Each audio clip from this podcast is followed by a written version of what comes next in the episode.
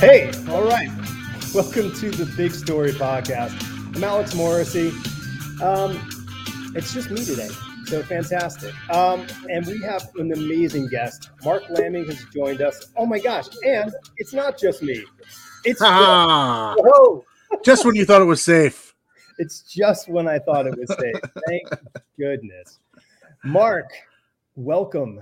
I love your towers of books. I'm I'm I There- love there- there's far too many of them in too small a space. I know. It's like you are you're one shake of the earth away from being entombed. Absolutely. Um, it it has happened on on Zoom meetings. do you have do you have to text people like help? Send send send the crew. Dig me Yeah. out. My my oftentimes collaborator Nate Cosby um, is convinced that I will be found under a mound of Alex Toth books. Ah, That was always a fascinating subject. Like you know, living in New York City for so many years, the the, the idea that people who were just found in these apartments just packed full of you know their life um ta- you know sad. Let's take a moment. Human here man. I was also really fascinated by like the the sort of the twists and turns of one's own you know journey. Like how do you end up in that spot? Um but what a way to go Yeah, Under- it's it's it's one Amazon one click away. That's what. Yeah. is. I it's so funny because I remember the whole early times of like when online purchasing was becoming a thing and the big dream was is like you could have digital articles and you could just press a button and you could order the thing that was in the you know there and this is you know the future you know and then it's happened and now you're just like one button buy it and it's on the way love the t-shirt phil thank you, sir. Nice. Got to represent Iron Fist. yes.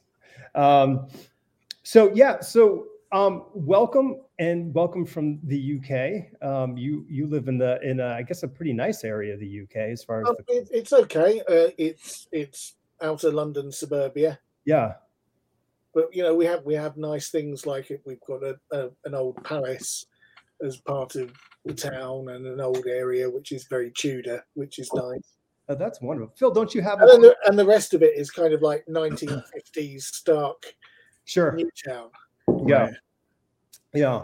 Um, we we have a castle uh, right in the backyard. yeah, yeah. That's what I thought. I thought you guys have a castle as well in in in uh in the Bronx. So, classic Bronx castles. Actually, you just got to drive upstate just just a smidge, and you, you got several castles. true. Brick by brick were sent here Yeah, right. from Yeah. your side of the pond, but I think, yeah, I think they just clicked a button on Amazon and then the castle. Yeah, just, it's that yeah. one click. It's Yeah. dangerous. it's, it's really dangerous for that's a little guy called Rockefeller. Just hey, the ship old all those bricks this way. the Rockefellers are cruising the internet going, oh, that's a lovely castle. um, yeah, that's insane. I'll regret that tomorrow. Buyer's remorse. So what um what's what what's the latest purchase in the book pile that has, has stood out for you? Ooh, um, let's have a look. Probably, I don't- can you see that? Yes, absolutely. Yeah, that, this is wonderful. It's um, a new artist to me, Okay. um, Vincent um, Mallet, and it's a fantasy book from France. Absolutely superb stuff. Hmm. Yeah, yeah. That was like when um I, w- I went to when I went to Paris. That was like the big like thing. I was like made a beeline straight to the uh the comic book stores in Paris because I'm like, okay, there's got to be plenty of things that I don't know about, which is quite obvious. Um, and uh, that uh, Claire Wendling is who I discovered. You know, I discovered. Yeah, thank you, world. You're welcome. um, Good job. she just blew me away with her with her her figure work. It was just gorgeous. So, um, long Yeah. live France. Yeah, I'm I'm, I'm such a big fan of, of, of the European stuff. Yeah, I yeah. got a, lo- a lovely small uh, uh, book. it does not look small, Phil. Don't hurt yourself. I got the collected. Uh, Oh my gosh. Oh, Um, I have I have one of those. You can kill a man with that. check that out. Isn't that Wow. great? It's everything. My lord. All right. Well, I want a full written report on that one when you're through. Oh boy, I'll Yeah. do a I'll do a review. How about that? Okay. It, it, it- but it has channel. but it has to be under 50, it has to be under 60 seconds. That's the rule. That's what YouTube is establishing for short. So oh, has it really? Yep, that's and I listen. Don't be mad at me. Just be mad at YouTube. You know how I am with rules. Uh, yeah, you don't like them. Um, so Marc, you you know your way around a pencil.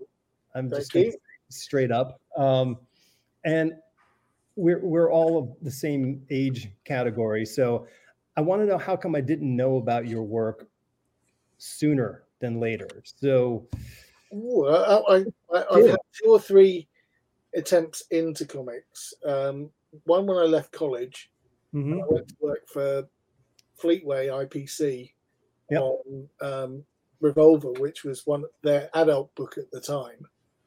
So they had 2000 AD in the Judge Dredd book, and they were doing an adult anthology as well.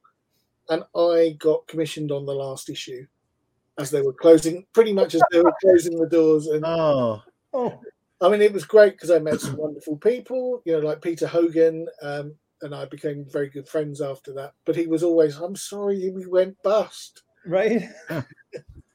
so I, I, went away and sulked for a while and, and, was a graphic designer for a few years. Then um, in the 2000s, I came back um, after having been in bands and being a, a graphic designer. Um, wanting to get back to the thing I actually enjoyed. You know, you sit there and think, what am I doing? You know, I'm, I'm doing this awful work that I don't like. Uh-huh. I'm playing in bands and we're not getting anywhere. What would I actually want to do? And it was like, it's always been comics. Right. So I, I said about um, self publishing for a while and then set my um, my sights squarely on DC and went and worked exclusively with them for three years at Vertigo. Uh-huh. There you go. That makes and so this is, I guess, early two thousands. Yeah, bang on then. And I was lucky enough to be working with Howard Chaykin, who I was, oh man, you know, my my favorite writer, my favorite um, artist at the time, and and all round great guy. Man, Chaykin was such a mind blower. You know, growing up for for for us, like that guy just just kicking the doors open on all sorts of kind of interesting ideas. I mean, American Flagg. Yeah. Book, God, everything in that's great. It, I mean, it, it was so interesting because I remember like, you know, he, you know, he used the, the, the sort of the, um, the part that, you know, he, he sort of built, built words around plex and yeah. they weren't, it wasn't being used around at the time. Like things weren't called the Metroplex or the you know the the movie Plex or and then it started happening. And I was like, oh my God, like this guy can predict the future. and but that book, that book, man, I I read that book religiously. That was such a really influential book. Yeah, even in times when I couldn't afford comics, it was that and Cerebus I would be buying. Right. You know, I'd still find my way to the store to get those two. Yeah, yeah, that's. I mean, it, the book, the books that really kind of grab us as, as kids, they're they had this like this this sort of thing, this thought, like you know, we sort of peak like at twelve. Oh like, yeah, like our our interest level peaks at twelve, and we're like, okay, we're we poured the concrete. Let's move on, you know. And it, it you know, you can find obviously find it's not that you you stick with the same bands. It's that like you fell in love with music yeah. Um, you know, like Kiss will always be like this wonderful band in my heart, you know, and because that was the band that I was like, ooh, like rock and roll, you know. um, yeah. So, so I mean, but so you were like, but as a kid, so I mean, it was so you were into comics, like. No, a- I can't remember a time when I wasn't reading comics. They, they were my mum, and dad, for you know, typical sort of um, middle class family at the time mm-hmm. were really into me reading, and it didn't matter what it was. It, mm-hmm. As long as so comics, if if that was what was getting me reading, were provided, and I read everything from Disney comics through to you know the, the when Marvel first came over in the UK in the early seventies and all that stuff. So you know, war comics. I, would read anything. Yeah. I, I, was the kid that would sit and read the cereal packet right. because you know I had to be engaged with something. Yeah.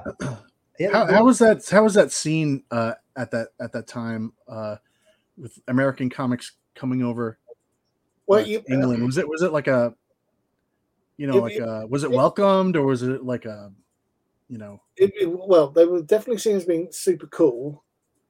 Okay. Um, you you had the same sort of university um, crowd that were really into, you know, um, Silver Surfer and Doctor Strange, like you did in the the sixties right in America. So that you know, and Conan was very, very popular with with older boys, and um, but we had a, a really good culture in the UK of of comics. There were hundreds out every week. yeah So you had mo- humor type anthologies, you had war books, sport books. It's very like Japan in that you know there were there were books for all tastes. Mhm. Yeah, you'd have a book about a guy who wore an old footballer's boots and could magically score goals every week. You know, called Billy's Boots. Very clever. Yeah. You know, a- another story called Paddy McGinty's goat about an, a shape changing alien that that chose to be a goat. Um, you know, this, this stuff was wonderful, cool. wonderful, and uh, along with short two to one page um, gag strips and stuff like that. Mhm. hmm And even the the Marvel stuff when it came over, and it wasn't the the stuff that had been shipped over as ballast imports. So we had our own British Marvel stuff, which was what Richard was talking about Right. Uh, having worked on. So it would be like 10 pages maybe of a Captain America story, the same of a, a, a Fantastic Four issue, and maybe then three pages of the Defenders, all wrapped up in a, an anthology, oh okay all in hmm. black and white, with um, terrible covers drawn by British artists. Oh, that's so that's so interesting Huh. that they were black and white because that's a huge like because it's a, such a you know because artwork wasn't done to be in black and white so Right. that's that's really interesting that so it must have kind of changed your changed the experience of the stories in some fashion Well, when I first found the American ones in in in at newsstands, one they were expensive, but two they were you know eye poppingly um, in color. Mhm. yeah yeah you know, uh, some of the first ones that I picked up were um, things like Marvel Triple Action and stuff like that. And then when the Star Wars books started hitting, that was when I, I you know, just had to have the American version as well as the British. One. Yeah those are amazing books yeah that was i mean And again, that takes us back to Chaykin because I still think that first issue, although he hates the work he did on that, is some of the most exciting looking comics ever. they, I, I i had i think i had like every issue of that star wars run probably up into the 70s you know as a kid. we would have like three packs that you could get in uh in supermarkets and i would like i don't care if i have that already i, I need that again. Yeah. i just want that three pack mom. Well Yeah, those we, had, we had those in the 80s and they were, they were called Marvel grab bags when we got when we oh, okay. yeah and then you had that, that that middle one you're like yeah i'm like maybe the middle one might be really cool. Or It'll be in the invaders. or it could be gra- garbage Man, I love I love the invaders. I love the invaders. I, I do now. It took me a long time to love Frank Robbins, but I, I love his. stuff. oh yeah. I had this thing in the 70s as a kid. I loved Frank Robbins and Frank Springer artwork and like the Franks. Um, Yeah.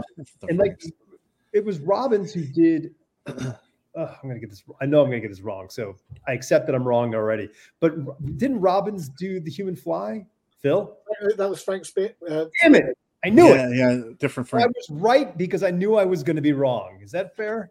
I have That one of was those one of- pages up there. Yeah. One of the, the first books I could get a number one of. Oh, the really? Yeah, so that was kind of exciting.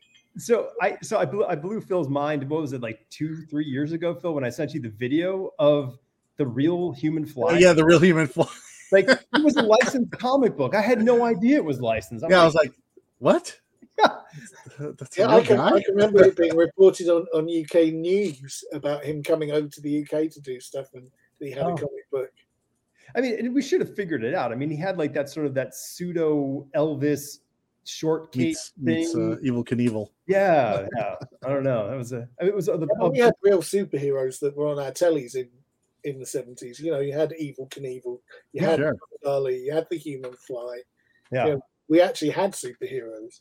Yeah, that's a, that's a great point. Yeah, I mean, it was it, it was a it was this you know there was enough mystery still left in the world that you could get away with that kind of. I mean, like Kiss, for example. Here's a band Yeah. that you know, like who are these mysterious musicians? You know, um, it was kind of exciting because we didn't know There was only one you could figure out what he really looked like without the makeup on.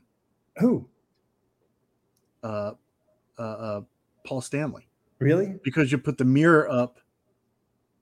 Oh, because he didn't have the black on one side, right. So you put the mirror up like this, and then you Yeah. see the reflection of the other Makes sense. side, No, and, and there's and there's Paul Stanley. I'm gonna get him on the show. I'm gonna get. We're gonna we're gonna we're gonna talk about that. So, right, so you, so, I mean, so you like, I mean, like all of us, you're like you're you're an inveterate, you know, scribbler, drawing and just doing stuff. You know, I'm I'm listen. I copied so many comic book drawings and sort of lived for that kind of thing. Did like did like I mean, you said you went out of university. You went, you know, into the comic business in the in you know in, in the UK. So like, was this like your sort of like your your mindset, or was this something that it was an opportunity? It was no, it was something I I, I can remember standing up when we were asked when we were must have been eight or nine about what we were going to do when we left school. hmm I remember saying I was going to work for Marvel Comics. Oh, okay, that's pretty specific. It's like, gonna do it. Game on, go. Yeah, That must have made you look either really cool or horrible amongst your schoolmates. yeah. I, I think I probably looked horrible. Yeah, yeah. It's okay. We all did. I wrote that. I wrote be a comic book artist as well on my. yeah. What, what are you going to do in 10, 10 years, or where will you And you were 32. Yes. Impressive. Uh, Yeah, it took until my forties, but I did work for them. you know, it's- right. Well, that's I, I, I was thinking about like, well, he said he went to DC, so like it took a while to get, to make your childhood dream come true, but he did it. yeah. yeah, still. absolutely. That's fantastic. So, like, I mean, like, who were like, I mean, like, who were the artists when you were like, I guess, I mean, were the artists that you were sort of inspired and influenced by as a kid? Were they the same ones that you carried into your professional ranks, or did you toss aside, you know, somebody? Uh, there, there are some that you you toss aside. I mean, John Byrne, I still love, but there's no influence of his work Yeah. in mine. Um, That's a. I think that's a. I, that might be pretty common. Yeah. you know, um, prob- probably John Buscema the same, mostly for his Conan stuff. But there's loads of British stuff like Frank Bellamy and um, oh god, the name's completely Frank Hampson, who uh, more Franks, um, who um, who did Dan Dare. Like, again, work Oh, I Dan Dare. love, but I, I don't see a lot of it in my work. Right. Right. Yeah. You know, I've got collection after collection. Well, I mean, it's funny because we, we all like we we cumulatively say, oh well, you know, Jack Kirby's the king of comic books, you know, but like he really doesn't influence directly much in the terms of like guys people creating artwork right now like that that sort of direct influence disappeared somewhere somewhere in the 70s um I think I was more influenced actually in terms of how I saw the world by Scooby Doo, which later on you then find is Alex Toth, yeah Yeah. and, and that's that was you know, although I don't draw like him, it's it's in my mind. yeah It's that's where I'm trying to get to. I, I, I, I, somebody posted that the other day, and I answered the, you know, the five, five, five artists that influence you, you know, in their your work, and I kind of, I did a rank choice factor, but like Toth was number two on the list for me, mostly because his name's Alex, but otherwise, um, no, I mean, but Toth, like it really, so much of it comes back to Toth it- on this, Yeah. on this sort of storytelling and clarity aspect of, of you know of comic book artwork that really is like okay if you need to study one thing well just look at that guy's artwork and you'll figure it out Yeah. You do it all. yeah, Yeah. I, I Um, guess him and Gil Kane for me. oh man oh, Gil Kane. Always loved Gil Kane. i don't think anybody could draw figures as is is interestingly as Gil It, Kane. it's ballet. It's not comics. You know. Yeah. And i can totally see you know it's funny now that you say that i'm like oh like i can totally see there, there's like well, not that some of your work but there's there's there's like the figure work I, ca- I can see the Kane stuff like i mean this this dynamic figure you know like he just there was no it was fearlessness uh, that i always felt in kane's Well, like Gil, Gil Kane loved this angle. Oh, oh yeah, I'm, I'm, a big fan too. It's the up the nose shot. the up the nose shot was the Gil Kane special. Yeah, just give it the cane. Um, yeah, it, it's it, it's. I mean, that guy. That guy really was just. He he and um, Jose Luis Garcia Lopez, I think, are like the. Yeah, yeah, that that's a big influence. Yeah, like those. It, that I can see as well. I can so see that because they're they're. You can kind of draw a line from him to Toth as well. Like yeah, oh, sure. And but like that figure work and the complexity, like you do these incredibly, incredibly complex, you know, panel layouts or group panels, like, like that's Jose Luis Garcia Lopez. You have to say his whole name. Um, yes, you do. And it's it's it's insane. But so I can I can totally see that like in the in the in your work. Um, uh, uh, yeah. Look, Al Williamson as well. You know that he's a really big influence. Yeah. Uh, and again, it's that thing of from seeing his work and um, Lopez's work and Gil Kane, I can't stop myself when it comes to detail because I've seen what they put on the page, and I mm. expect to see that. It's you know it's so funny because like you know you know Phil and I you know we've known each other for a million years in a day, and I I don't draw that much anymore, but when I do, like I can't stop myself, like from putting detail down. Like I'm like I'm like I would love to be like there, this, you know, and be like like be like Mignola and just be like that's the idea of a thing, take it, and but it's like nope. I gotta like I gotta like hey you know what I mean like you can't have a, like a pouch made out of leather that's not sewn. It has to yeah. be sewn. We got to see that stitching, and then we got to know exactly how that robot works. Yeah, for sure. and it's got like, have a little clasp on it, right? Yeah, I, mean, I could just draw a thing and write robot, you know, and people go, "That's a robot," you know. So, um, I mean, I quite often post layouts, and people are going, "Those are finished pages," and I'm like, "You're joking." Yeah, like, like I haven't even started. I wish I could be more like that uh, to be honest. And it's oh, same here. The job would be done in in two weeks. It would, right. no time. Do you? I mean, but like with that here. So this is an interesting question. Uh, you can be the judge of that, but it makes me think like, do you find any sort of like real interesting magic and maybe some lost magic in your layouts to your final? Oh, always. Yeah. The, the mm-hmm. layouts are always the most exciting part and the best part because you haven't ruined them yet. Right. you, know, you can still see with that amazing page that's in your head. Yep. And you haven't made the mistake of one arm being a bit in the wrong place or an eye being a bit chunky. Mm. You know, you haven't done, you haven't committed it any further than a nice gestural drawing. I'm, oh man, like, do you know, do you know who Howard Porter is? Yes. Yeah. Yeah. Howard and I have been long buddies for a long time. And, um, this is back in the 90s and we were like you know we were, we were phone girlfriends in the 90s and we were like talking and like we were just back with fax machines so we'd fax each other stuff and he would fax me his layouts and they were just so cool like because he's he's very much a detail oriented artist very you know like wants to do some real great fine line work and that would look at these layouts i'm like can you do a page like this? Because it was just so exciting. And he's like, he's like, nah, I, I, just can't. Like, this is where like I get the ideas. And I'm like, I, I get it because mm. there's this thing where you're like, okay, I've got something, but then you just need to like, you're like some sort of like producer in a studio, and you're like, you know what, this needs. I think we need an orchestra over here, and um, I don't know, 17 more guitars. Let's try it. Yeah. Have it on my desk in the morning. Yeah.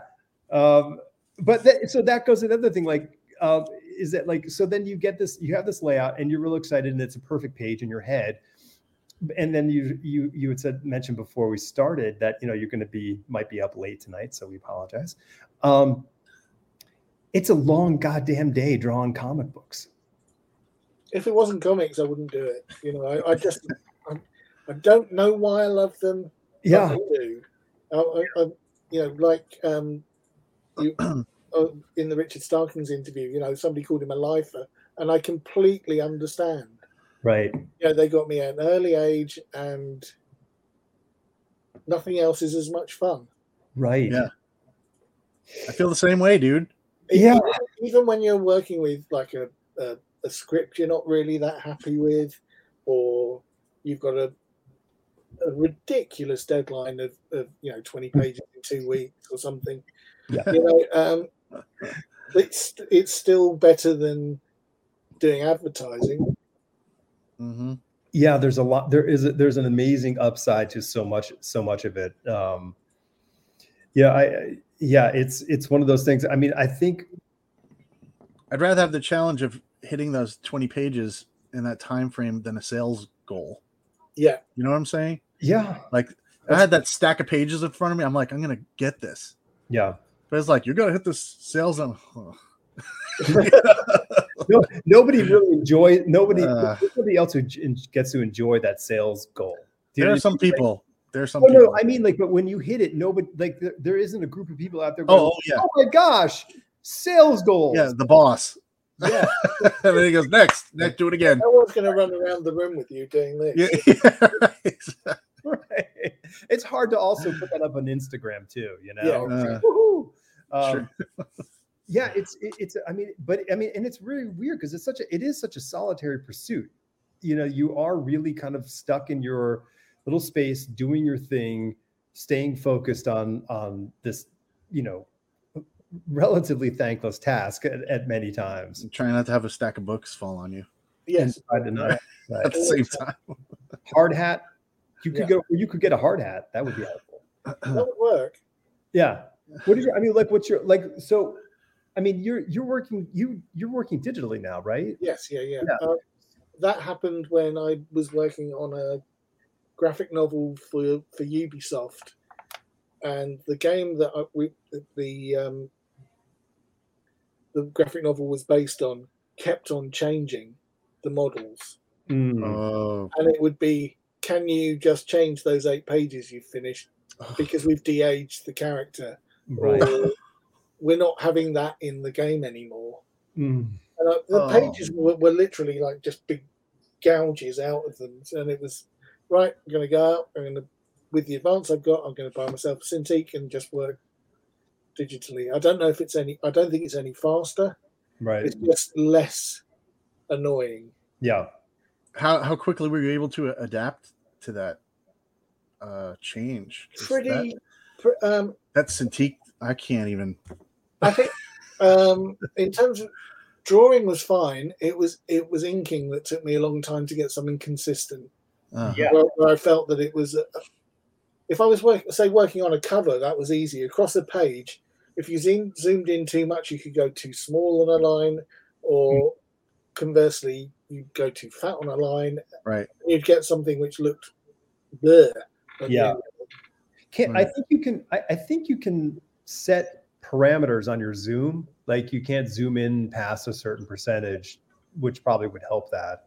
Um, the the also the the degeneration of our eyeballs doesn't Yeah, well, that, that was also um, very useful because I can remember going to, I think it was about seven years ago, going to New York. I had a bag full of commissions I needed to ink the day before the show. Mhm. and I pulled out the paper and it's like I can't see what I've drawn. yeah. Oh, no. And it was quickly ran, ran off to um, the pharmacy to go and buy some try you know try as many pairs of glasses on yeah. readers. something where I could actually see in front of me. It was Oh my gosh. Yeah, it's it's been the last you know, it's funny. I think when we started this podcast, I wasn't wearing readers on all a the time. regular basis. And now like I can't like if I take them off, it's like you guys look like you're 23. Um so We'll take them off. um yeah it's it's crazy because it, it's like and it go it's like that it's just that 50 year mark man like it's like yeah. that hit, oh okay time to time to you need to help But Uh, I've always been the kid that had 20/20 vision up to that point. You know, was- yeah Mhm. Yeah. Me I, too. I mean, I blame the computers because my work, you know, for the last 20 plus years has been strictly on the computer. And I think that just exacerbated any sort of, you know, issues in the eyeballs. Um, do you miss the blank paper page? no, No. Okay. no, not at all. Okay. Um, it- it's, um, even when I'm doing commissions now, I'll pencil that on the Cintiq, print it out blue line, and then I can go in, and I don't feel like I'm it's going to be a disaster. It's almost like um, you know I, I put as many things in um, place before I start that I'm not going to ruin it. Okay. Huh. That's right. That, that, I, I I get it. I I switched. I mean, I I, uh, I bought a Cintiq. I don't know, 2000, like maybe 10 years ago. I think was the first time I bought one. Um, you know, as I do graphic design work, so I'm like, well, this is this is justifiable, right? So I bought it, and um, and it's it speeds things up. I mean, you really do feel like you're kind of working with uh, the subject that you're, you're using. But when it came to like drawing, like I was like, oh, no one's no work. Let me look around. Like let me do some drawing. It it's great. Like it's such a great tool. Um, and I you know and I've sw- I purchased um, Clip Studio a, few, a couple of years ago, and man, I I I love it. I love it more than I like Photoshop for drawing. It, yeah, uh, you see, I, I've used Photoshop since Photoshop started, and I kind of feel that you know it would mean to, to learn something as well as I know Photoshop mm-hmm. again um, would just be something where I, I, I can't see foresee a time where I have the time to, to yeah, yeah. invest in it.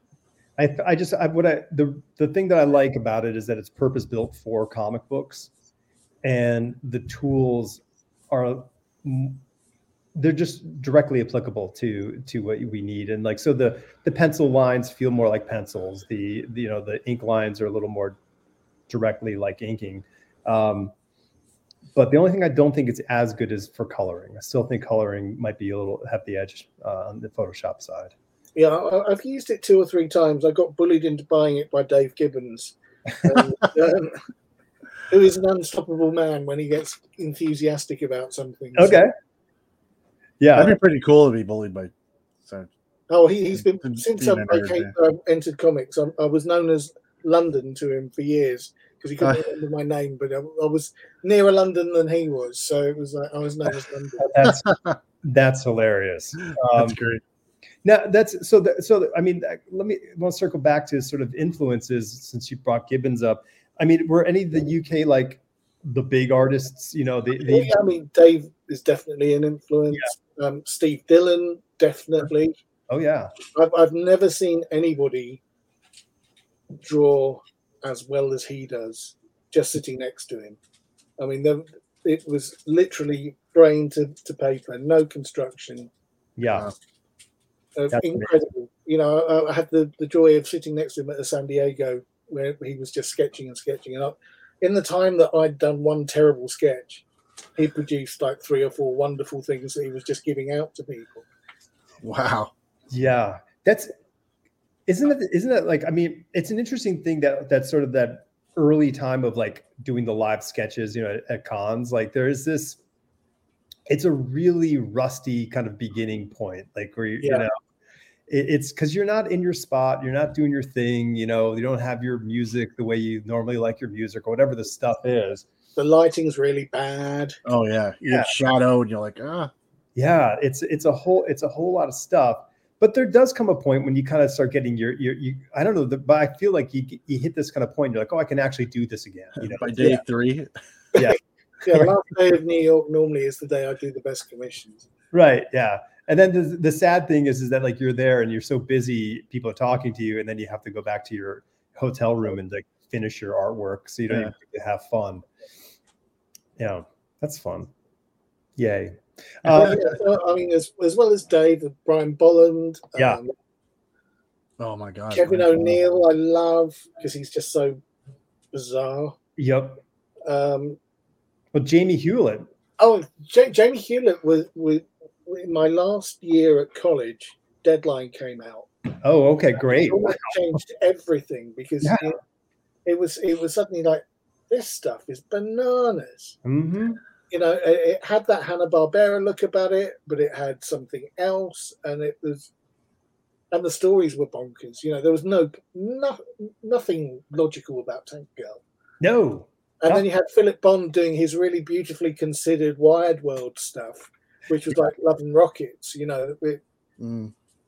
yeah, that, that stuff was right. And you had Steve Dillon doing his adventure strips and Brett Ewins doing what Brett Ewins does, and it was plus it was really punk rock and it covered really good bands. Mm-hmm. And it was everywhere. You could get it in every news agent. It was fantastic. You know, like War- Warrior before it, which was, I don't know if you have you ever seen Warrior magazine. I don't think so. No. That's what um, V for Vendetta came from. Oh. Miracle Man. Um, oh, what else did Alan Moore have in that?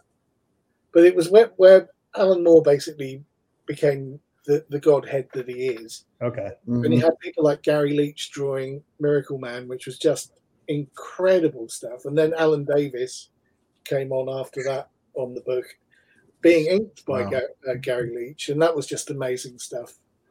Yeah. Um, yeah, if you haven't seen that, that's if you can find it at shows, it's worth picking up. Okay, that's a great that's a great one. Yeah, I those I mean I know those individual pieces, but I've never seen them in as you know in a in a collected book. Or yeah, it, it, was similar to, to like your Savage Sword of Conan kind of size magazine. Okay. You know, okay. and, and then the big one has always been Barry Windsor Smith. You know, oh, Barry. Yeah, yeah, my favorite. As I refer to him as Rob, the Robert Plant of comic books. Oh yeah, absolutely. yeah.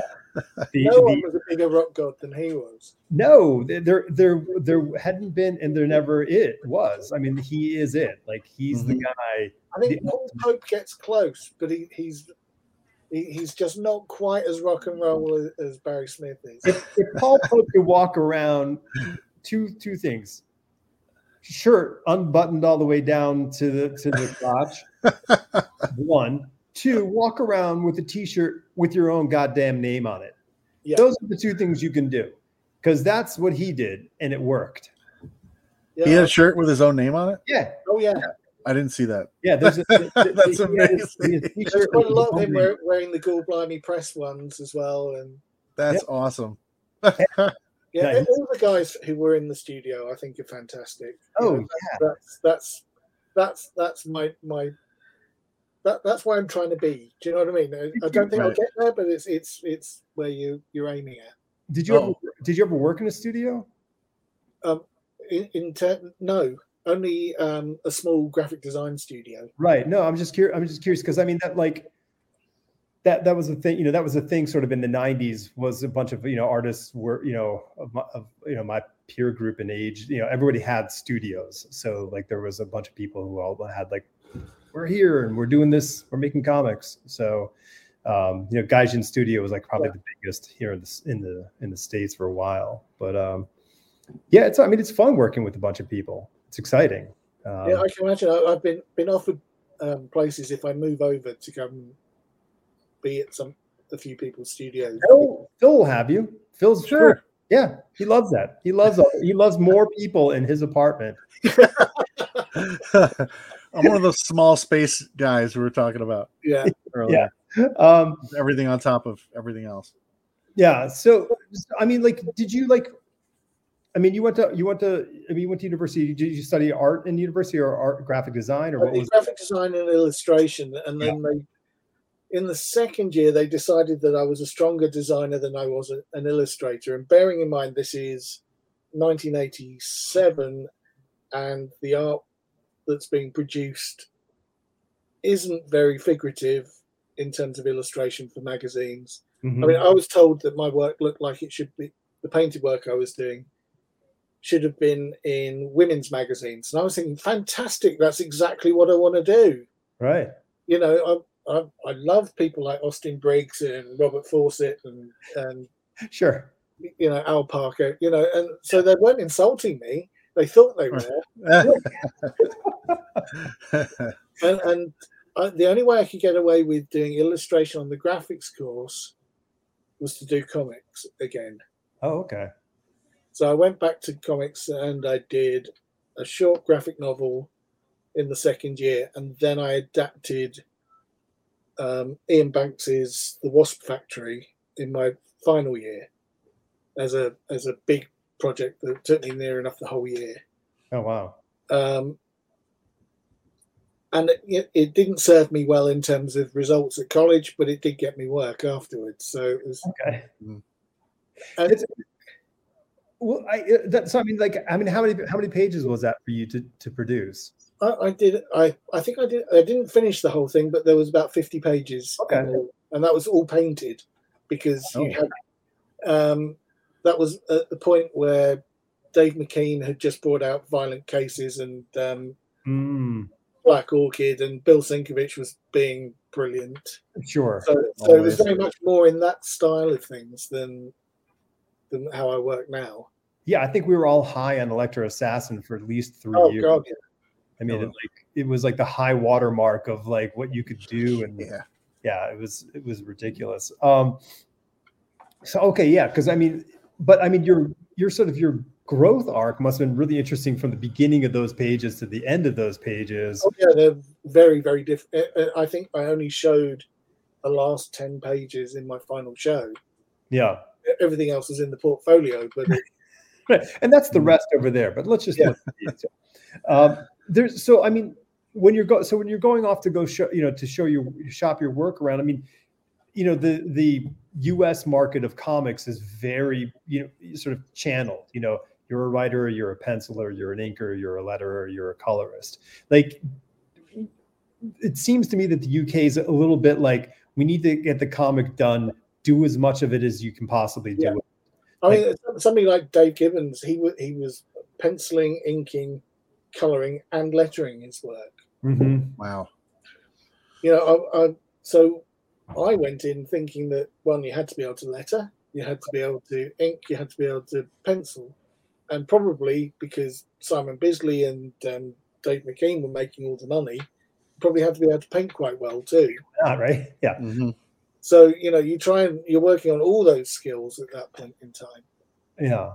So it left a lot of time for dating. Oh no, no, no I seem to have had managed to have a, you know, that all worked fine too. Oh. And I was in a, a, a band that was semi-professional at the time. You had I the, don't where I had all that time. right all that free time. Yeah. Um, yeah. It's. I mean, it, the. I, I mean, I'm fascinated by the sort of the the the difference between the UK market and how the the approach was compared to here. I mean, I think you made a really interesting comparison to the Japanese market. I Yeah, think that, that is a pretty common sort of, or at least a comparable thread between the two. There's this sort of do the whole thing. It's a vision of, you know, as sort of few creators as possible versus s- gr- spreading out the production line. Um, Yeah. yeah. That's, uh, I, I like it. So when you went, like, when you shifted gears ultimately in the 2000s, came back into it and you like, I'm going to go work for DC how did you approach that? Put together a portfolio every four months and went flew over to America and did conventions. Okay.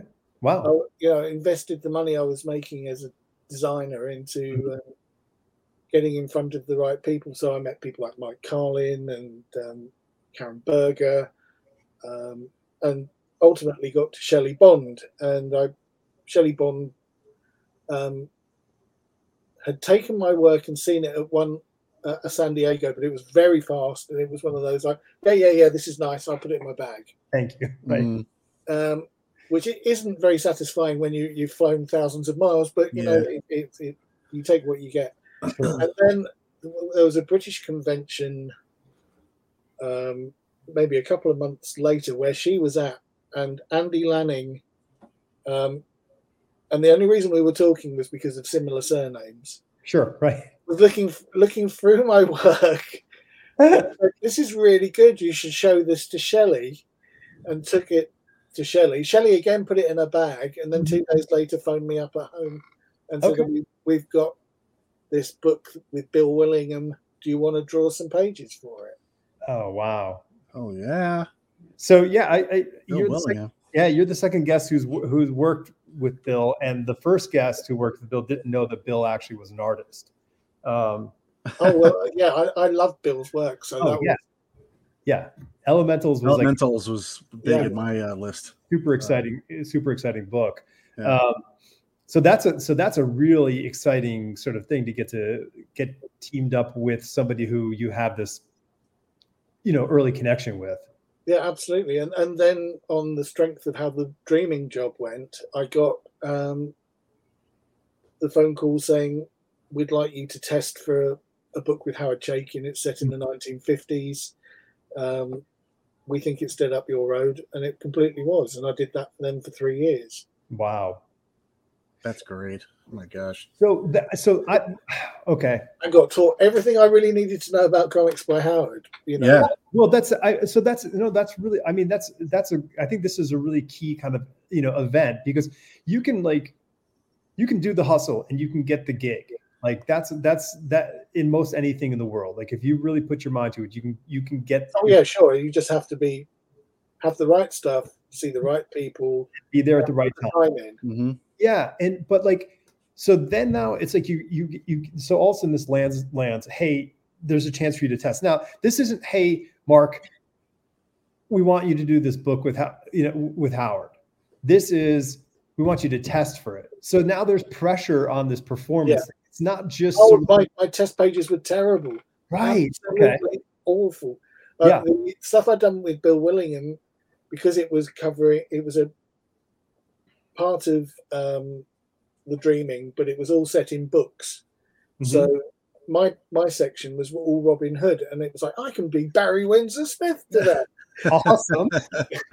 you know, so it was it was all you know out with the foliage. Um, mm-hmm. you know, yeah, yeah. Making sure really... the eyes were just that little bit too close to the nose. You know. yeah.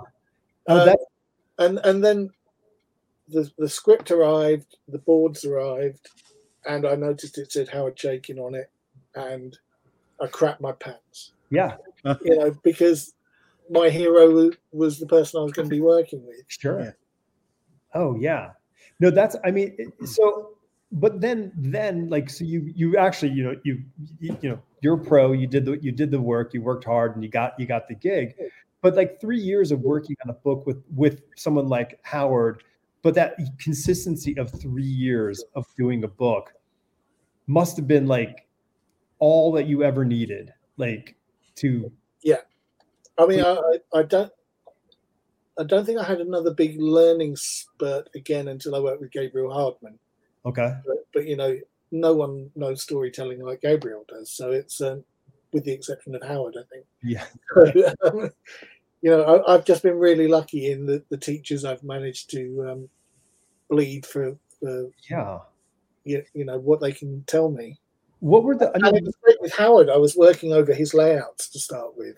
Okay, so I I, I did a I did a book for Dark Horse, and I I worked with um, Keith Giffen, and so Keith sends you his nine panel grid, so which is super exciting. You're like, hey, I don't have to think much, um, but it's a you know, but it's but it is daunting because you know where do where does he end and you begin is was always a kind of a question. So well, and and it was how it was approached by critics as well. So it was like, you know, is he just doing knockoff Chaykin or, um, you know, right, is it right. poor Chaykin? Is it okay? Ch- you know, you, it was only when Howard half, uh, halfway through the second year, no, first year, um, stopped doing layouts for me and I was doing them. And uh, we were still getting the um, Howard must be doing these layouts, but you know, boy, he's getting better at doing Howard. well, so I mean, was was Howard doing the layouts as sort of sort of his script writing process, or was it a you know like well let's let's let's help the let's help the new guy out oh he was helping the new guy out okay yeah because cool. uh, you know i had several really good long um, conversations with him on the phone when he came over to the uk he visited and we we talked over the book and stuff Mm-hmm. So you know, he, he, he, it was very much like being welcomed into the family, and you know, yeah. don't mess up, kid. Did he give you a kiss yeah. on cheeks and pat you then? no, no. Well, you know, just like don't make me kick your ass. Yeah. Did he have nice. a nice suit on? Was he wearing a good suit at the time? Oh yeah, impeccably dressed. I know. I tell you, it's it, it, it's something, it's something to strive for. Is is is the wardrobe? It's true. Um, so, so, so what were the i mean what do you think like are the things that like you entered that that period of three years and ended up those three years like what was the, what were the main sort of learnings and in growth in you like what were the things that you said like like you look back and go okay like if i knew these three things like what were they for you it was um, page design, your art has to serve the story. Um, make sure that you know who's te- who who's important on the page. Mm-hmm. Right. So it, it's finding, you know, who is the story actually about, and are the other people who are talking in the panel important, or should they be sidelined? You know, it's about finding where that sits. Um, good framing. Um, that's one of the things I really learned from Howard. You know, and, and treating the page as a stage Mm-hmm. and making Yeah. sure that action happens left to right as well. Yeah, kind of important. Yeah. You know, it, it it's one of those things I, I I I it takes a lot for me to do it the other way around. Yeah. It's so ingrained. I know. I, I, I, yeah, I get that. That it's it's a super important thing to keep moving the eye in the direction that you you're turning the pages. Like it's Yeah. it, you you want to keep you want to keep that story clicking in those directions. Um, and then from uh, he used to uh, Howard would send me um, Toth clippings and and show me like the, the oh, the journey through the page, and that's very important that I make sure that you know with the page you're showing at the moment. Where your eye moves. you know that is one of those those ones where this is me being a clever dick like um, Dave Sim would be in Cerebus when he was really showing off. So you've got the figures coming in on the left, hmm being seated on the right. yep. But you know, rather than splitting it into panels, it's a whole splash. Yeah, it's beautiful, man. No, that's great. I mean, but like, you you, you got to show off. You know, like I think that's like. I mean, I think that's I think that's inherently in.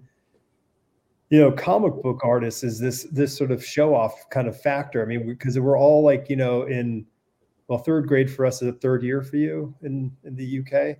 Yeah, Yeah, like I mean, like you know, you're the kid in the class who can draw a little bit better than everyone else, and it's it's that like I'll show you how to draw a plane. You know, it's a it's a big thing. So we all, and then you know, you have you have a wealth of peers, you know, who are all ridiculously talented, and it's a matter of like, you know, there's there's nothing better than getting that you know, add a boy from one Oh, of your, yeah. your peers. Sure. I, I got a, a note from Howard about that particular spread, Yeah, saying you know nothing but nice things, and it, it's just like every so often it's nice to hear from Comics Dad. You know, Oh, Definitely. Well, there- I- it's you know having having a mentor in whatever you do in your in your chosen you know vocation is so important to have that person who you can check in with you know and you and when you check in with them you realize oh they've been checking up on you. Like they're like hey you know like i'm just i'm i'm not i'm not you're you're you're my peripheral vision all the time. I know what's going on with you you know and you know and they're there for those times and you're just like you think I should take you should I do this gig, you know? And they're like, yeah, absolutely. Or, hmm, you know, does is this where you really want to head your career? So, um, yeah. So you, you got you got you got very fortunate in that respect. Oh yeah, no, I've been nothing but fortunate with people I've worked with and Yeah. people I know. Um, very early on in my career, I got to know Duncan Fegredo very well and Sean Phillip. You know, so when you've got those two as mentors and, and friends, Yeah, you know, you've, you've got a high water margin to um, to work up to. Especially as I think Enigma by Duncan is one of the best comics I've ever read. it's You know, brilliant. you know it's it's it's one of those things where it's like it's very nice to hear them say nice things about your work but He, uh, also when they're, they're telling you that perhaps you could spend less time drawing right. Yeah, you know, Yeah. maybe you should listen yeah. He uh, he showed up on the radar. I think it's like '93 for us.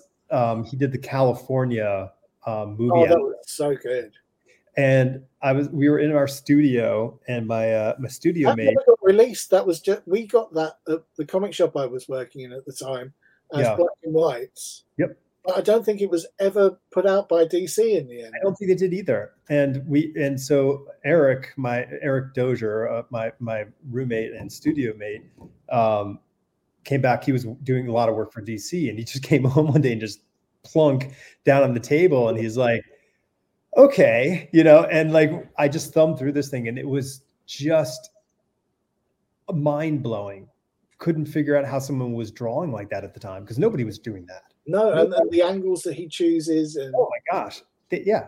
No, no one draws trousers better than he does. Either. No, exactly. The man, the man is blessed with with great trouser skills. Absolutely.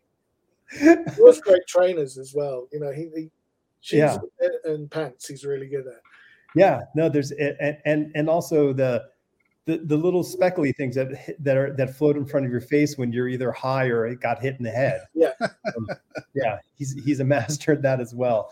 Um, yeah, so okay, so I mean, I, I love I love the idea of the the you know the sort of the this knowing the subject the compositioning you know and the, you know the framing like all those elements to tell that story like you you learn sort of the boot camp three year boot camp Obviously, you're a slow learner.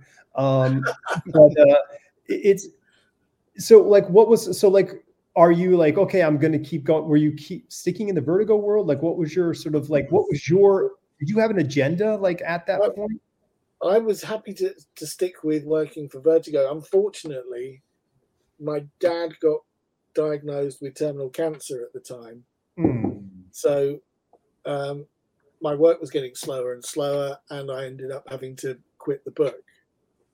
Okay. So I then went and taught because I could do that and look after my dad at the same time at university teaching illustration. And then again, it just got to that point where people kept on, who I was working with, kept on saying, why aren't you working in freelance anymore? You know, you're too good to, to be, you know, teaching this rabble. Yeah. yeah, and I, and I love teaching. I, you know, I, I ran a, a, course for six years at a university and, oh, wow. and loved doing it. Didn't like any of the politics. Didn't like being a manager, but I liked designing the course and teaching. Mm-hmm. Um, and then I got a, an email from somebody saying, "Would you like to do a digital graphic novel?" And the pay was good, and it was like, "Yeah, sure, I'll do that." And that went out on the Comixology platform. I think somebody from Boom then saw that, and I started. I got asked to do a book with Gary Phillips, which is another crime book, and that was right in my wheelhouse at the time. Mm, cool. And then from that, I did um, Planet of the Apes with Gabriel, and I haven't stopped working since. Oh wow! You know, literally, literally haven't had time off since then. So, what was that? 2012. Wow. So it's just been nonstop. Yeah.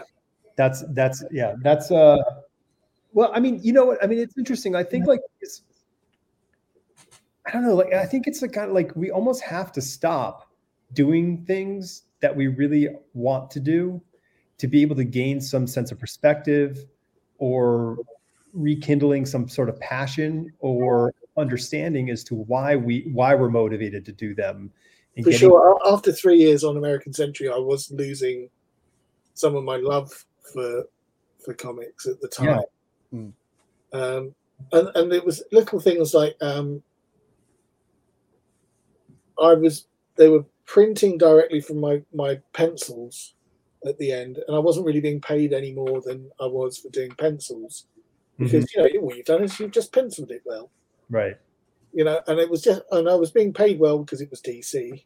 Mm-hmm. Right. But you just kind of felt, you know, maybe I should be being paid the inking rate as well. Yeah. Yeah, since it's finished work. Sure. And we, I mean, it was, it was, you know, little things like, you know, one, I was uh, overtired, I was burning out, and I was getting a bit disgruntled with the business. Yeah. Well, yeah, I mean, that's, that's, that, that, I think that probably is pretty common. Um, I mean, because uh, unfortunately, most of the time, comic book artists are not paid. You know, yeah. something that keeps them completely. Because I mean, you know, we we lost and lost whatever a lot of comic book artists of sort of the the 90s generation disappeared because they were poached by animation studios and video game companies because they had all these great skill sets and abilities but the money was way better. Um, yeah. So they were like, oh, peace out. And they just did covers. And we lost a lot of like amazing interior artists because there just wasn't the, the dollar there for them. Um, sounds horrible, but that's what it was. Yeah. Oh, for sure. I mean, I, I, I don't think we'll ever see the days of the early '90s at Image with the amount that people were paid for a book. Right. Ever again. Yeah, and and and, you know, and there were some amazing people doing some amazing work. You know, I mean, like I don't. I mean, yeah. I mean, like Aaron Wiesenfeld sort of had this little brief window of amazingness, and then oh yeah, absolutely amazing. Yeah, and uh, I tracked him down, um, and he's doing these beautiful paintings now. There and nothing like you would expect. Yeah, yeah I've, I've, I've, I've, found them. Yeah, they're, they're fantastic. Yeah, and I said, "Hey, you want to come on?" He's like, "He's like, yeah, I don't really want to talk about my comic book history anymore." Like, I'm like, "Okay, fair enough." All right. but it's, it's like Travis Charest, you know. Um, he doesn't have to work, so he doesn't really. I, I, guess is is the way it is with with with him now. Yeah, yeah, and I mean, and, and like you know, we were fortunate. Yeah, dude, Travis is insanely talented. Just beautiful work, um, and just it was a showcase. Every time he yeah. sat down and did something, it was a showcase, and we all kind of benefited from it.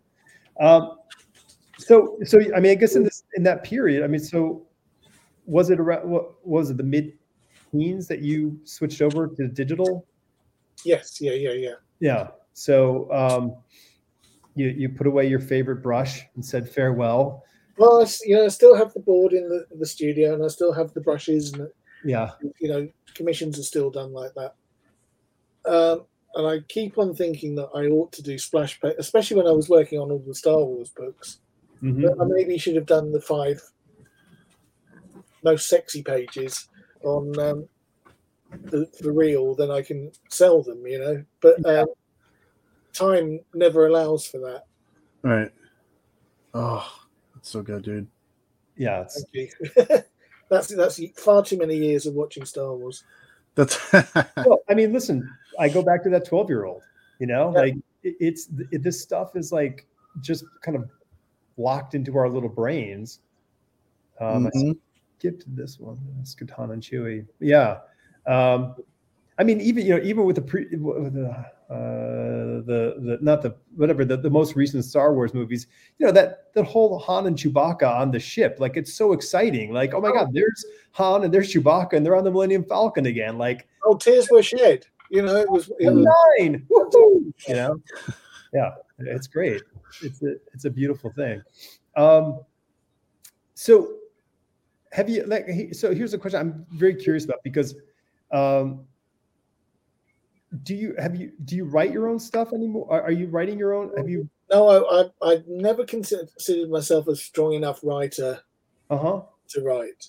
And one the other thing is i'm dyslexic so it, again you you find the actual physical physical thing of doing the writing mm-hmm. right it isn't the easiest thing for me to do okay um i, I I do have ideas, but I tend tend to try and find a partner mm-hmm.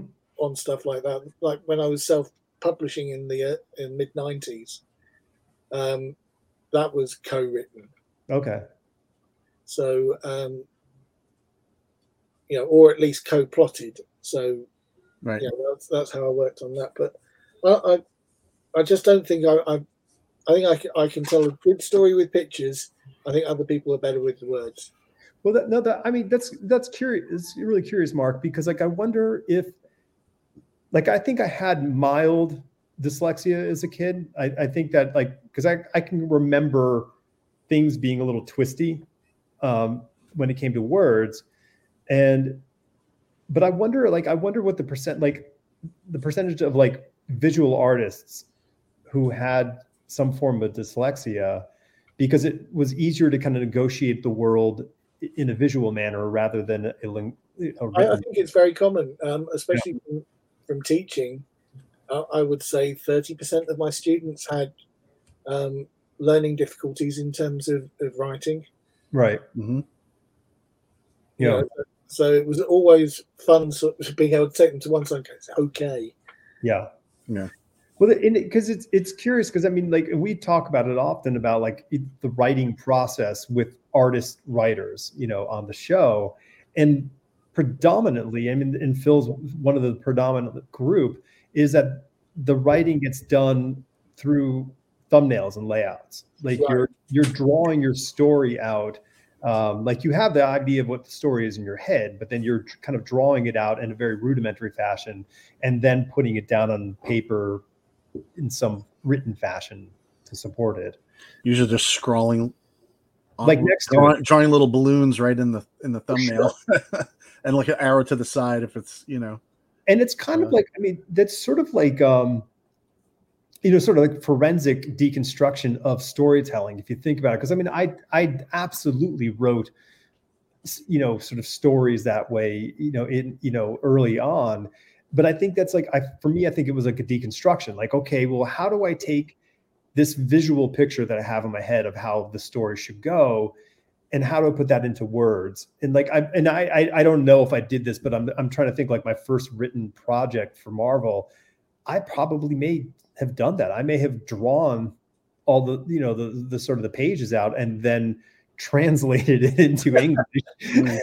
um, yeah, because I, I I don't know if I had the sort of the confidence to sit down at a word processor and you know start typing away to put the words down. See, I don't know how you do comics without the drawing. Well, I I, I wrote. A, I mean, the script that I, I wrote a script this last year for for these for our our show, and like I, but I, I transitioned into writing prose a few years ago, so right. I'm not I'm not adverse to sitting and writing lots of words, um, but it is different. Like you do have to kind of think versus just kind of kind of gut instinct kind of thing, and rather yeah. than yeah, it, yeah. It, it is a different process. Um, but yeah, no, I, I it's, I, I mean, it, to me, it's fascinating how our minds kind of tell stories um, and where we come into these stories um, because the ultimate goal is how do we communicate the story. So, right, and at the end, I don't think you can truly tell if the artist slash writer drew it through thumbnails and did you know and and then finished it or wrote a script and finished it. Like i don't think we could at the end say like oh totally you know? Um well leah moore was telling me that alan moore always draws his script. Really?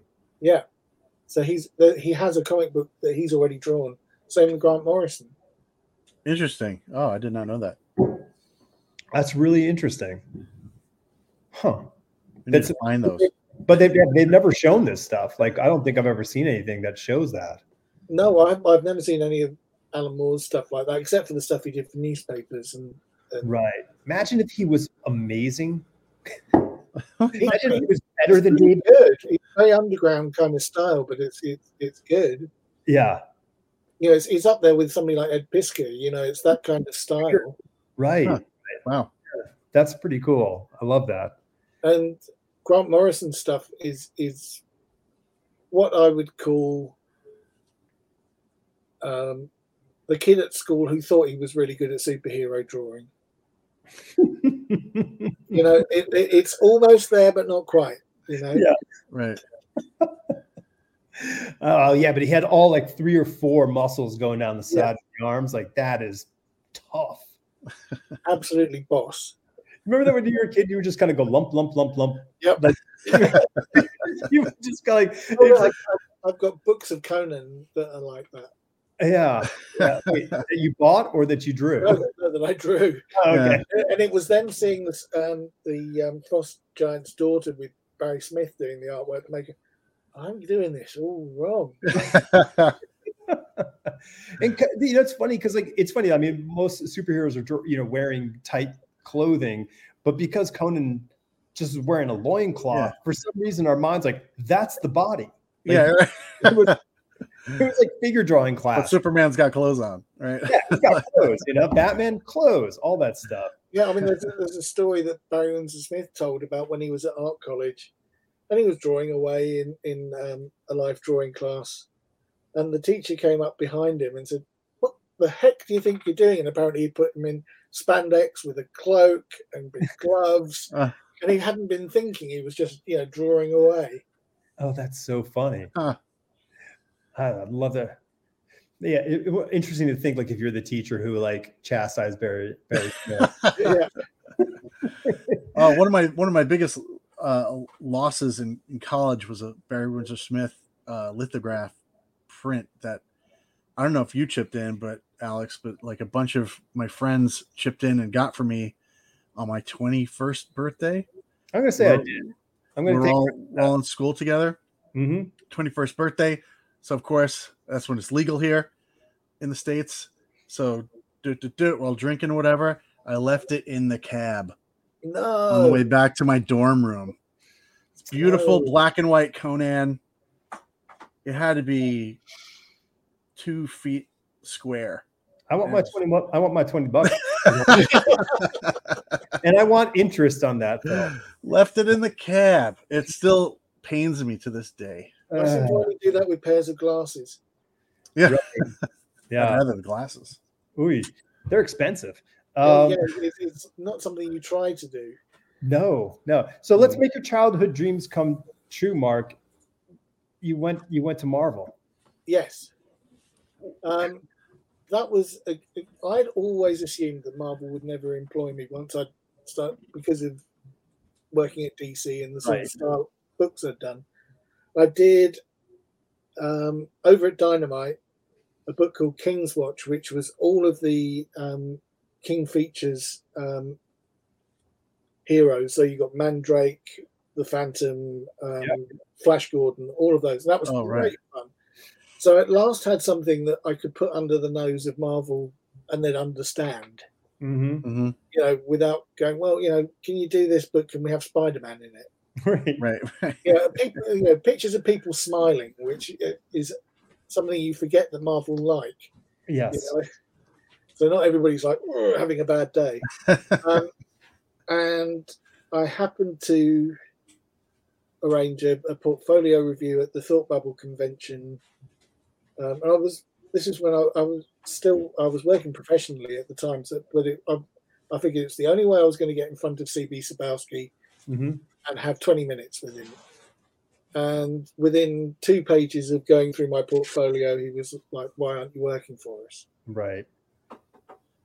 And Great it was like, question. I didn't think you'd want me, but I was. I thought I'd have a look. And uh, I then went from. I think three months later, I was working on the Fantastic Four and the Invaders. You posted. You posted that great um, piece today on Twitter, or somebody posted that great piece on Yeah. Twitter. Your your your FF piece, and it. It, it's such a great fit. Like it's like it's like yeah, duh. Why would he not be drawing the Yeah, fantastic? I, I was a swing artist with um, Leonard Kirk on that, so it was like you had somebody really, really good that you had to live up to every Yeah. other Yeah. That's such. I mean, it's that's like that's like one of those. Like it's funny because like that book for so long didn't get its sort of its its props. You know, for years, just Yeah. kind of like whatever. Fantastic Four. Like, I think ever since John John Byrne left in the Oh, 80s, and his run was so good. yeah, and they were. it- Yeah. It's it's it's one of the you know best runs ever, and but it's just like. God, that's the that's like the like to me that's like the, the marquee book to be uh, to get in that in that company. And I had the best luck because it was written by James Robinson. Who, I know what a what a crappy writer. Yeah, because I mean, if, if anybody understands old superheroes Yep. and how they should be treated, hmm you know, Paul Smith. yeah, I'm throwing I'm throwing out the names of, of guys like yeah, there's a guy from our from our Ute. oh who- god, he- he- absolutely fantastic. That those X Men comics, some of the best. some of the best, absolutely. Yeah, And yeah, Leave It to Chance is fantastic. I know. It's so good. Um well, okay, so you, so I mean you so I mean so I mean did the kid and you just be like yes like Oh, I got yeah, well, uh, within my the first job, I had to draw Captain America on a page, and it was like, "Welcome home." wow Yeah, that's awesome. oh wow that's yeah, pretty so cool.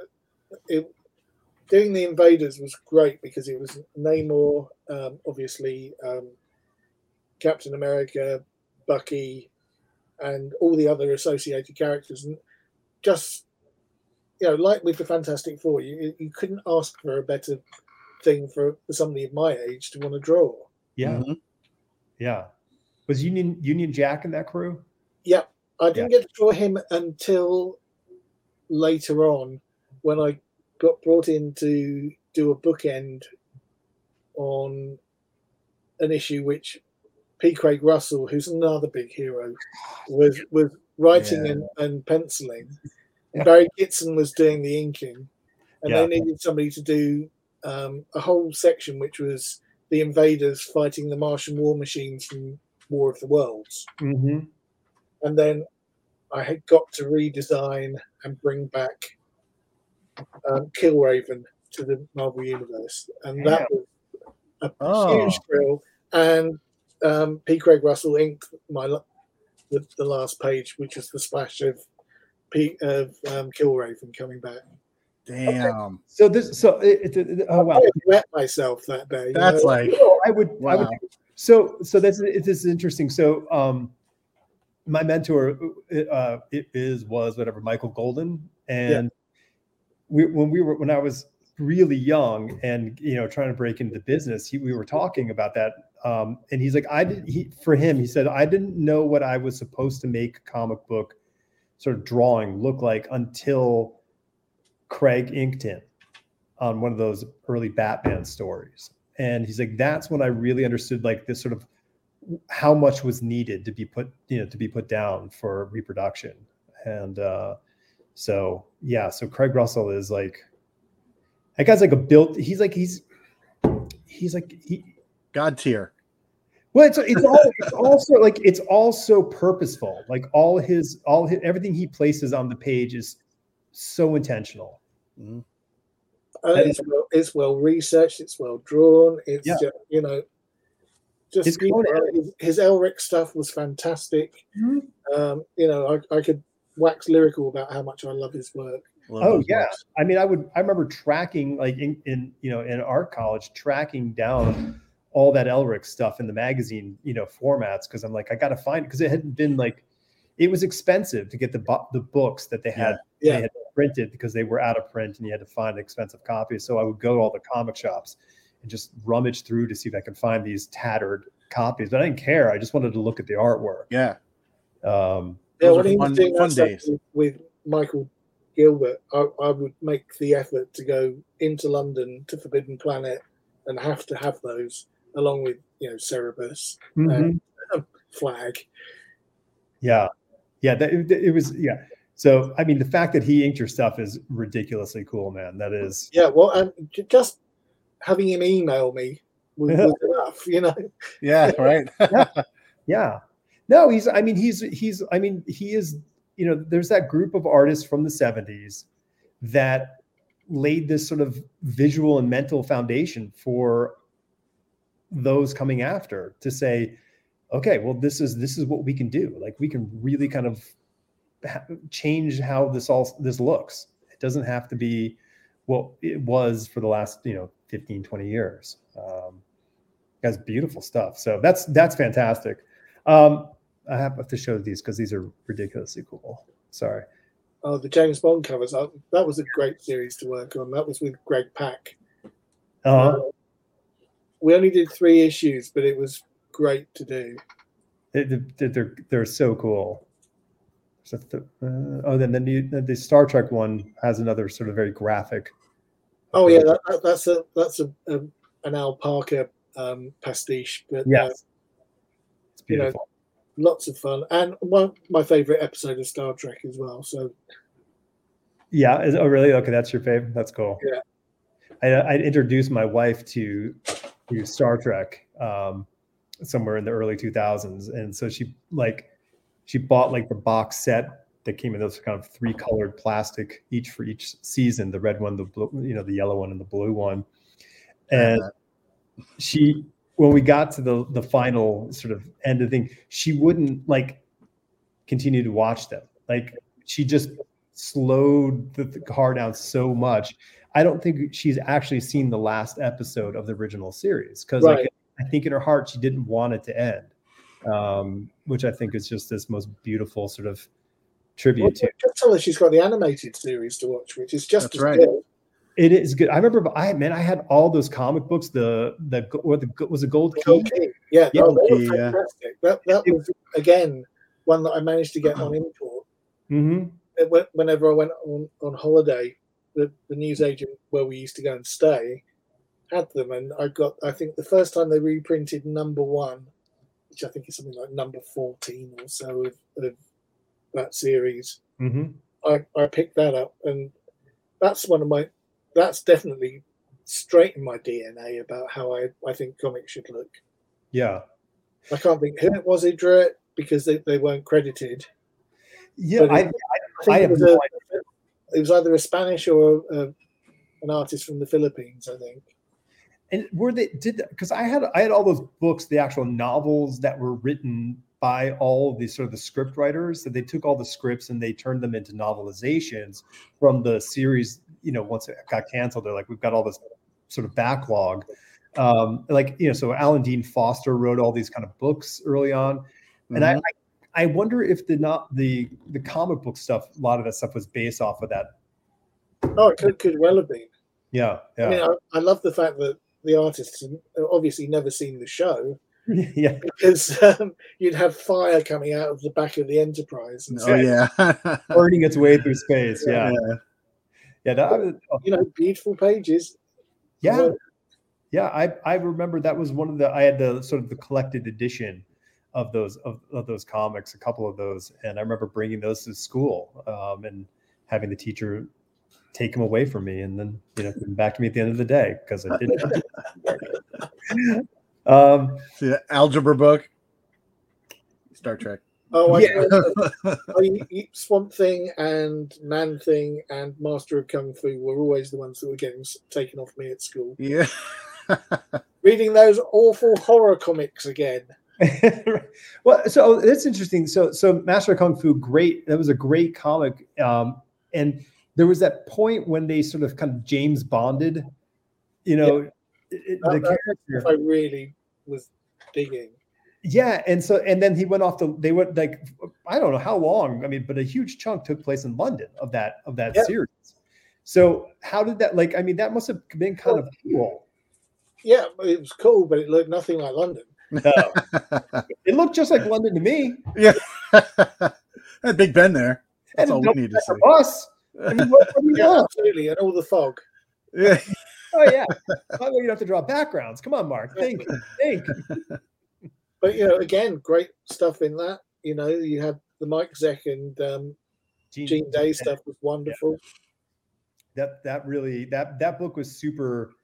It's funny, like I mean, as much as like I go like, oh, I love comic books and superheroes, yada yada yada. Like the comics that really stuck with me as a kid were like, you know, Black Panther, Master of Kung Fu, the Micronauts. Like Oh, that first issue of Micronauts is one of the best comics ever. it is, it is. Love those books. That's better than Star Wars. That It- first well, issue. it- it- it's funny because you know, like Star Trek, you know, Star Trek introduced me to science fiction. Star Wars, you know, sort of sh- blew my mind and shot me into space. And then, like the Micronauts was like, oh no, this is what I want. I want this. Yeah. This it was, it was everything, and then I could play with my toys and make Yeah. them do the same thing. Yeah, it was genius. Yeah, I never got the toys, but I did have the comics, so that, that Oh my good. god, I had a, I had a ton of them. Yeah, that, They, they, ju- they, they were really sparsely um, distributed in in the UK, okay. And it was only um, you get the um, time. Was it the time traveler figure Yep. Right. and um, oh, not Acroyear. What's what was the other robot called? Oh, uh, there's Biotron, and um, Biotron was the tall one, and So then one, not that one, but the other one. and the little short one, something starts with an M. Yeah, that, that was the one that you could get everywhere. Marvin. Yeah, Marvin. That's um, from Hitchhiker's Guide. minute. Microtron. Yes, Oh, Yeah. micro! Look at he pulled it out. I know. Still got In the something up there. I got useless information up here. yeah. I, I, That's, that's what we need I. I can remember going to friends' houses and them having them, Yeah, but it was always like four time travelers and and a mic- three Microtrons, four time travelers. yeah. It's not exactly the most fun game to play. Mm.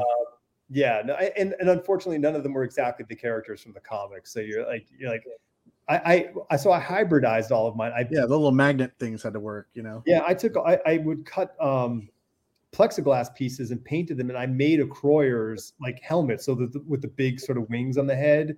So I modified all that stuff and made like the space glider wings look like the space glider wings. Yeah.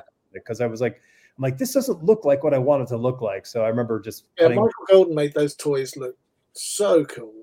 Yeah, no, it was they, they, like, they should have hired him to design the toys. Mm. Um, But so when you had Jim on the other day getting excited about drawing the covers for um, for Micronauts, you know, when I, when I had a commission come up recently doing the same thing, it's it was just like "Ah, getting to draw Karza, you know. It's a, this is Oh, great.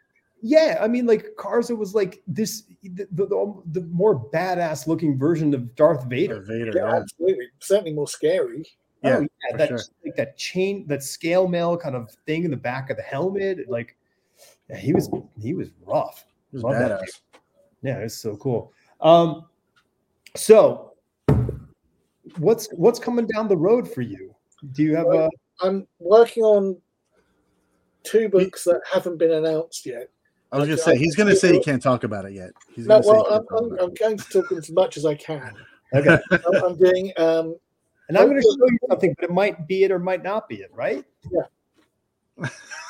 It could be Star Wars. I mean, it's, it could be it's Star not Star Wars. Wars. I have done some Star Wars recently. I did some covers recently, um, but it it's a book. It's a big graphic novel for humanoids. So it's Euro, Euro and um, US. It's going out under. So I've moved into the marketplace I want to be in. Yay! Great, So big format books, awesome.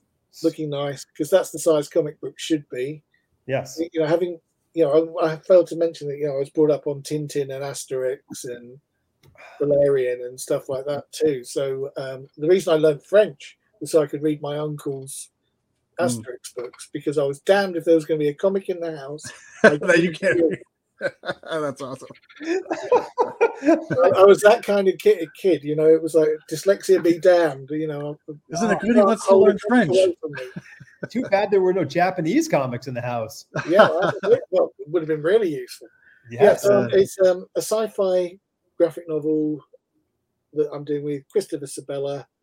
I think I, yeah, there's some of the the pages. Oh, oh, are they? I don't know. I mean, Yeah, well, it could be, there might not be, it might be not be. Yeah. and as well as that, I'm doing a spy book with Nate Cosby, which again we've we've got a French publisher for, and I think we're going to kickstart it in the US. Oh, very cool. Um, and then look for another publisher once we've done that. right. Um, So, wow. and and that's um, a book we've been trying to do since 2012 when we first actually uh, one of the first conventions i did was thought bubble in the uk in 2012 when i, I came back to comics and one the um, editor-in-chief from um, delcourt was wa- wandering around and this tall French guy is looking through my portfolio and he was like, I'll buy this. And I thought, he wants to buy the artwork. Well, I can't sell him the artwork yet. We haven't, I haven't scanned it for, for publication yet. And then, and then he was like, um, uh, I'll buy this, uh, which was a, a book I was doing as a fill in on an image book. It'd be like dollar And he- signs. And he wanted to buy, what he meant was he wanted to buy the rights to print Right. those, those Oh, almost everything in my portfolio. Oh my god. wow. So it was, um, yeah, once we, we got past the language barrier of what he was actually meaning, because I was thinking, I can't sell you this. Right. I certainly couldn't sell him the um, image stuff because that was owned by somebody else. But um, That's amazing. so, but you know, so th- this book we've been sitting there.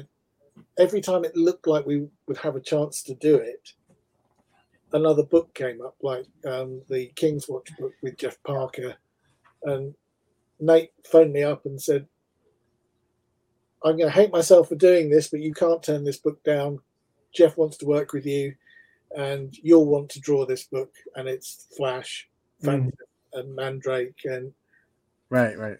and we're going to put our book on hold for the moment. And and then it was put on hold for almost ten years. So it's That was Well- also the last time you had a, a day off. You said earlier. yeah, much. You're about due for a vacation, my friend. is the i mean so i mean you know we we we struggled through a kickstarter campaign last year you know um and um how did you find it? It's a lot of work. It's a lot yeah. of work. Um we, i panicked a little bit. He phil phil did panic. He, he like if if if we ever get captured and people need to get valuable information, if we have any valuable information, don't bother going after me or Gary. Get Phil. Yeah. He'll crack. He'll yeah. tell you everything you need to know. Um, flash the Kickstarter logo at him a few times. He'll flash that in a black room and just keep flashing it. He'll break. It'll be fine. And with a countdown clock, so he gets. um, and so, but it, we we learned a ton. Um, there was yeah, some definitely. Great, we we got to speak with some great people who do some amazing work on Kickstarter and are really successful. Um, and one of their quotes to us was like, "You did, you guys did everything the opposite of what like the sort of the playbook of Kickstarter is," which I think was kind of funny. Um, but that being said, we uh, we're pretty. We're going to have to do it again because we wrote a story which has more than one chapter, so we have to do more of them. Right and um, but we're gonna do we're gonna have a, a private symposium um, with some really really a list um, Kickstarter people, and so we're gonna get a lot of a lot of learnings, which we will be sharing with people. So like we're yeah. not gonna be hoarding this information, but I think there's a lot to be learned, and I think everybody should have sort of some some understanding of what they should be sort of thinking about when they enter into it. Um, but that being said, Marc, um, it must change the approach for you of saying, "Hey, I'm going to do a independent comic on my own," because there's this there's ability now to actually directly get this funded and get it to the people who want the comic. Well, absolutely. I, I, as much as I liked work for hire, I love those characters more than they love me. Yeah. You know, in, in terms of, of yeah of, of everything from from how it's published um, through to the amount you get paid. Right. And I think it's important to own what you do. Mm-hmm. You know, I, I think that you're kind of. I think you, you need to do the boot camp of, of getting your name out there, but as soon as you do have an audience, you should be exploiting it differently. Yeah, most definitely. Because you, you know, I'd much rather have stuff that um, I can choose whether or not I publish it again. Mm-hmm. Yeah, because sure. the American Century stuff, like I say, that's three years' work that's hasn't been republished since the first lot of trades came out. Yeah, and Vertigo's non-existent. So what yeah. we like? Yeah. What, like what? Like it's like Marvel with Epic. You know, like they have they have possibly one of the greatest imprint names in comics history. Yeah, and have we seen anything from Epic in the last 25 years, 20 years? No. Nope. So I think, you know, what's interesting is that like, the, you know, the model used to be work for DC, go work for Marvel, make DC jealous, go back to DC. Right. Yeah. And, and that was kind of the, the kind of the way to go. But now I think the model, it seems to be steering towards work for the work for the majors or do an independent thing then go work for the other thing and do the thing and, and keep reversing it because I think it's the only way that Marvel or DC are going to maintain any sort of relevancy is by getting people who are doing independent books that are successful out there to whatever yeah. degree of success. Um, and it also like, like listen, like as you said, you love the characters more than they love you, and sometimes you've got to go on the date with the cheerleader who's just not really caring. Yeah, that, absolutely you know that you're there but just wants to go out so fine you know you do you you, you take the hit and you go out with the beautiful you know person um but i think that's like i think that's just the way that we have to do this now uh, as creators is to kind of like speak to whatever audience you have as closely as possible but then shout at a larger audience you know different different things so um I think it's. I mean, I listen. I think the whole direct direct you know reader thing is brilliant. Yeah, and it's, it's encouraging. It's getting bigger. And, yeah. and, I don't see it getting in the way of comic shops either. I think that. Oh. I think that you know the secondary, you know, that what one is one thing for one set of readers and the comic shop is there for somewhere else, as is the bookstore again for another set of readers. Mm-hmm. For sure, yeah. I mean, because like there's there's a, there's lots of people who read comic books who've never stepped into the comic book store. Yeah, and, and I think that's fantastic. Yeah, right. And and listen, our generation, as you said, I mean, you, you we did not get our first comics in comic book stores or bookstores. We got yeah. them, you know, you know, you got them at a newsagent. We got those at the 7 Eleven spinner rack. Yeah, just on a spinner rack. So I mean, I think it's like wherever you can get this stuff, that's where you get it, and that's fine. Um, but think I think they can also coexist. I think you can you can do a Kickstarter and do pre-orders with retailers, and pre they can buy the comics, and they all arrive at the same time. Nobody beats anybody to the market. Mm. Um, I don't know. I, I think and there's no reason why you shouldn't offer it through Diamond or whoever your distributor is. You know, yeah, for sure. Yeah, I mean, why not? Like, or, or then secondary sell it on sell it on the the rights to publish for X amount of years or one imprint through right. somebody like Dark Horse or yep. You know, it's it's it's all doable. What do you what do you, I, one thing I've noticed and it's interesting is that I I've noticed that there's a lot of people making there's more people making comics now than ever before. Yeah. Um, and you know, listen, there's this we we've seen billions and billions of dollars being made in the last decade on comic book properties and television and film. And there's a lot of people getting in the industry because they see this as a stepping stone for their movie or television career.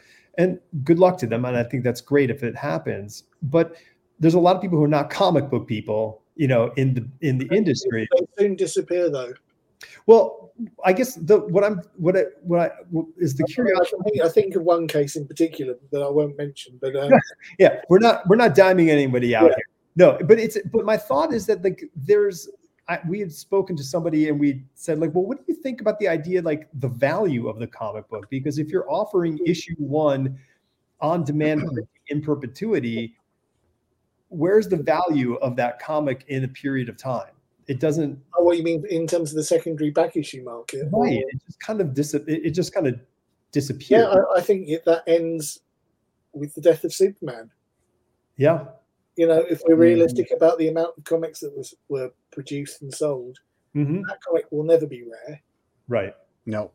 You know, anything that sold over a million that isn't Action One, right, um, is is not is not an investment for anybody. Right. Yeah. I guess. Know, and I can remember sitting there. At, this and this would be 1990 in the comic shop I worked in after after college, and there'll be people talking about you know the McFarlane Spider-Man one about how much that will be worth in years, and I'm, I'm like, they've just printed four million of them. yeah. Right. You know, I can pick up this copy of Iron Fist 14. Right. there's probably only a hundred thousand of those. Yeah. Mm-hmm. Yeah. And they were rolled up and put in a kid's back pocket, and he rode back home and, and read right. it and, and threw it around the room not a single one. Not a single one was bought at the time and put into a poly bag with a board. Yeah, not one, except for by Phil Seuling. Oh, okay, right. So, so the, the, one prognosticator. Yeah. Um, yeah. No, it, I mean, it is. It is a. It is a curiosity. We had Dan DiDio on the show uh, a year or so ago, and um, he he his he's like he's like I'm the one who got to tell um, Todd that he was a millionaire. Like that was his like he like what a strange event. Uh, yeah. Yeah. Bizarre. Um, so cool. So, oh wait, let me get the thing going. So, uh, folks can find you at monkey underscore marc on Twitter or monkey marc on Instagram, and then Marc Laming, all one word. dot yep. com. Um, it's really I, I'm I'm psyched. I really listen. Spy stuff, science fiction. I'm in. Totally. Excellent. Yeah, like I mean, I can, I can, guarantee the stories are good. Yeah, I mean, it's the it's, artwork might be a bit. But, well, you know, I mean, listen, you know, we we we give you a little latitude, you know, because of your problems. Yeah. Um, so, I don't know. Um, but yeah, it's I can't wait. So, what? Uh, when do you think the humanoid stuff will be? I'm hoping to have it wrapped in the next two months. Oh, fantastic! Um, oh, that's good it will then depend where it fits on on their release schedule. Right. I mean, obvi- Right. obviously, with the paper shortage and COVID, Mhm. uh, these things are not that easy at the moment. yeah. So I, I don't know. Okay. Right. Well, Um, but I'm ho- hoping to have some product out this year. You know, that Yeah. it isn't like a Star Wars cover or, or something I did for a Kickstarter for somebody, right. Well, which was last year. You know, well, Right. we'll have to. We'll just keep. We'll keep track of you on Twitter. That's the easiest way to find you. Yeah, I, don't think so. I, I mean, I basically post a lot to make sure I know I'm alive. Yeah, you're, you're, you're, you're solid. I, I I can always I can always go like, oh, he's he's busy, and retweeting. You're always retweeting. Good for you. Oh yeah, how you you, do it. why, why do people not do that?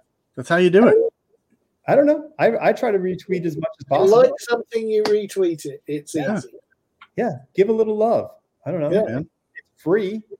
Exactly. Doesn't cost you anything. What if there's like a score? Like maybe if you could ga- maybe Twitter could gamify the retweet process, you know? Then people would be encouraged to retweet. I don't That know. would work. That would work. Yeah, I'm sure there's somebody out there in Silicon Valley who could figure that out. Um, not me. I'm sure they might. there- There's um, if they if they continued the myth that Neil Gaiman tried to um, put forward at one point, with that when you got to a million followers, there was a new place on Twitter you could go. Oh, like the I mean, that was just the best bit of trolling ever. wow. best Twitter. I've, I've just got to a million, and there's a new room. You should see it. Oh my god, Twitter Vana. I love it. Uh, He's the genius. The man's a genius. He is the best, man. We, he, Evil genius. bless him. All right, Felipe, you ready? I think so. It's been a while. I'm ready. Marc's ready. Marc, thank you so much for joining us. It's really great It's having been a you. Thanks so much. Uh, everybody, please like and subscribe. Please share the video where you can and uh, hit that notification bell uh, so you don't miss an episode. Thank you, and we'll see you next time. Ciao, ciao. Peace.